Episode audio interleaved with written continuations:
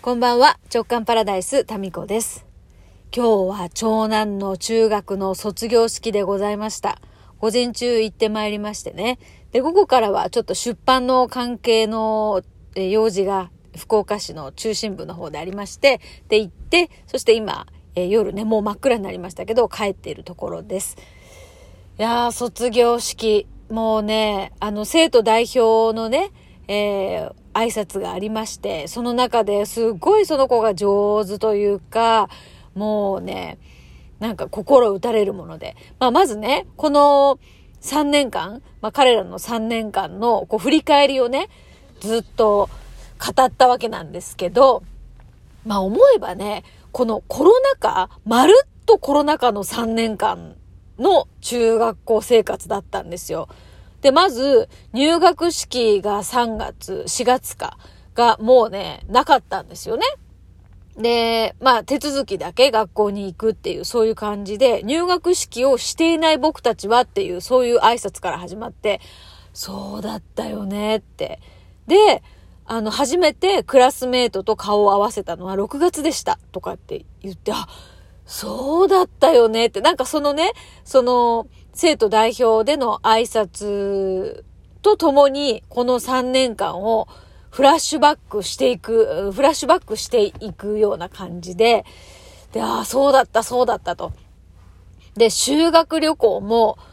本当はね、京都奈良に行くはずだったんですけど、それが中止になって、で、2年生で本当は行くんだけど、3年生になり、なおかつ行く場所も、えっ、ー、と、大分、熊本って、まあ、九州エリア内になったんですよね。でまあ、だから子供たちにしてみれば、ちょっと修学旅行が、まあ、縮小みたいな感じになったんですけど、まあ、それでも楽しかったですっていう、そういう話だったりとか、運動会もね、結局1年、2年中止になって、3年生でもう最初で最後の運動会でしたみたいな。でしたよねって一緒になってね、振り返られるような、まあ、そういう、なんか特別な、まあ今までのいわゆる中学校生活とは違う、まあ想像もできなかったような3年間を過ごしたな。で、あの、君が代をね、国歌を歌う時も、あの、じゃあ卒業生はその準備をしてくださいみたいなアナウンスがあって、で、マスクをして、歌う時はマスクをして、で、歌い終わったら喋らないですから、マスクを外すっていう、まあそういうのもね、ああ、そうだよな。なんか、いや、ほんとコロナ禍での中学校生活だったよなっていうのをですね、改めて感じましたね。それと、うん、まあ状況的にはそうだったんですけど、その中でももう子供たちすごいこう明るく過ごしていて、で、そう、教室に帰ってね、で、そのクラスの中で42名いるんですけど、大体、まあ一クラスがね。で、一人一人に先生、担任の先生から卒業証書をこう渡して、で、一人一人が前で一言言うっていう、そういうのを42人全員やったんですよ。でね、まあ、そのうちの子供が通っているこのクラスがね、特別というか多分今の中3のノリ？うん、がこんな感じだったのかなと思って見てたんですけど、まあね、楽しい、自由。なんか挨拶といっても、めっちゃ個性があるんですよ、みんな。中にはね、一発芸やりますっていう女子がいたりとか、一発芸やりますっていう男の子もいたかな？とか、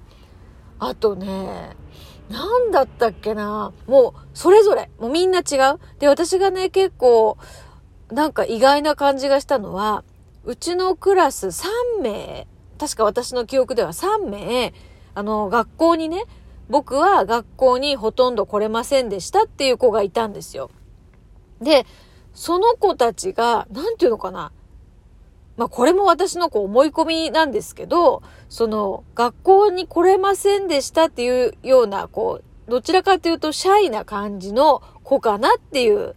なんかイメージがあったんですよね。そういうこうタイプの子って引っ込み思案だったりとか、繊細だったり、おとなしめの子なのかなっていうイメージがこうあったんですけど、でも、なんかめっちゃハキハキしてんですよ。で、元気なんですよね。なんかこう、堂々としてる。で、そこが、あ、なんか、堂々と学校に来てなかったんだな、みたいな、勝手なね、勝手な私のこう解釈ですけど、なんか自分の意思を持って、学校に来ないっていう選択をしたんだなっていう、そういう感じをね、まあ、その子の場合は受けましたね。はい。で、ほとんど学校に来れなかったんですけど、えー、3日前から、えー、来始めました、みたいな、なんていうの、そういう感じで挨拶して、はあ、やっぱこう自分で選んでるっていうところって、どっちを選ぶにしても力強さっていうのがあるのかなって。まあ、今日のこの挨拶から感じたことを、その、まあ、本当のところはわかりませんけどね。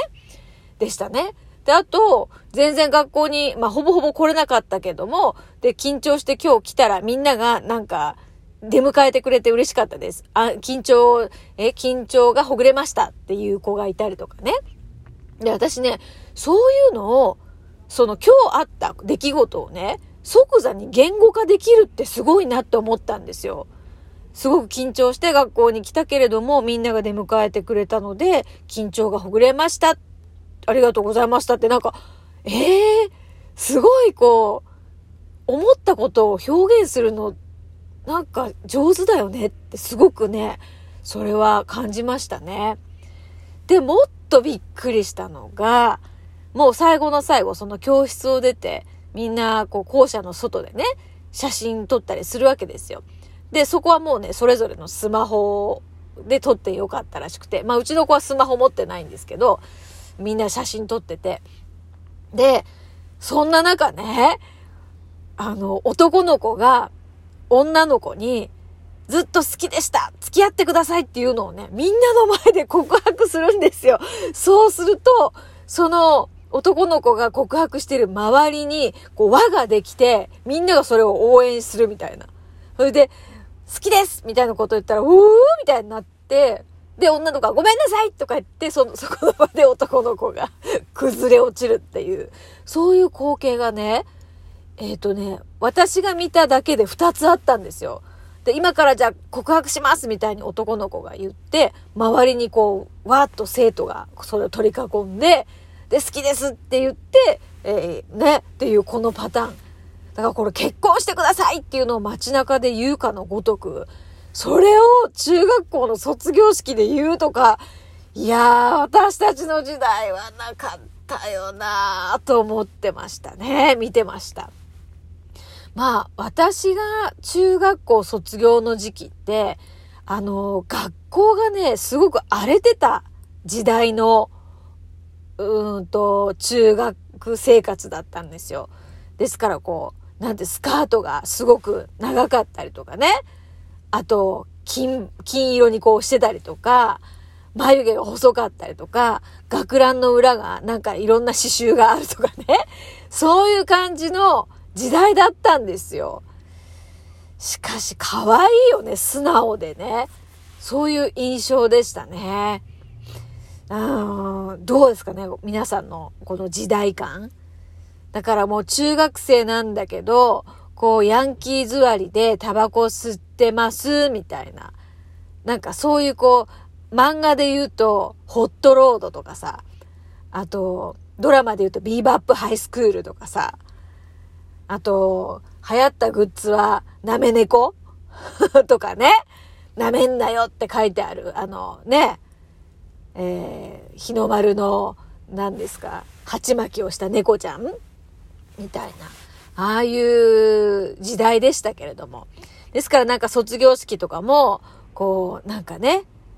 そういうこう、なんて言うんですかずんだれた服を着た人たちがいっぱいいたじゃないですか。いましたよね。あちょっとね、平成生まれの人とかはそんなんじゃないけどね。昭和40年代生まれ、えー、の方たちはそんな感じだったんじゃないでしょうかね。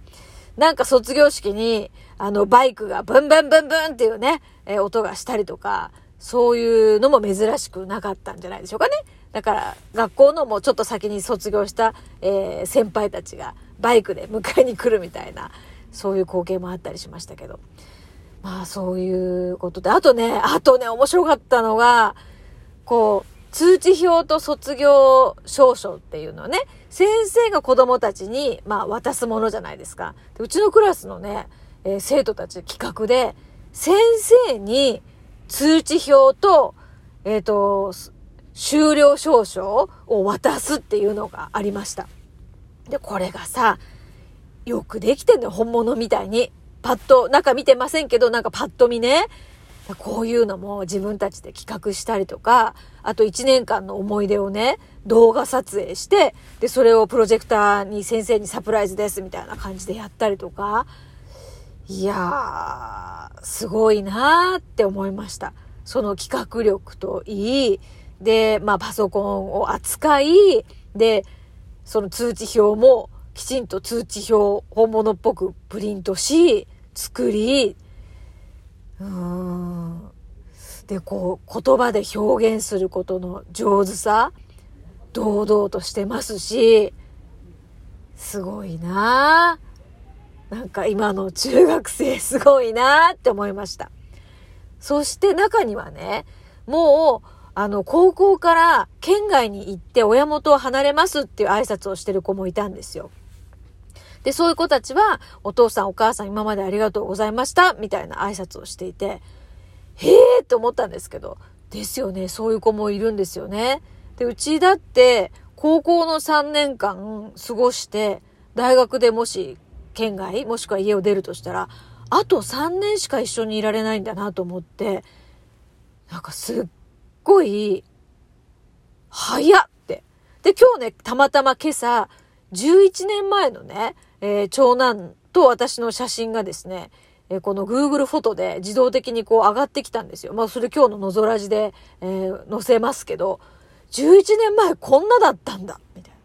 早い。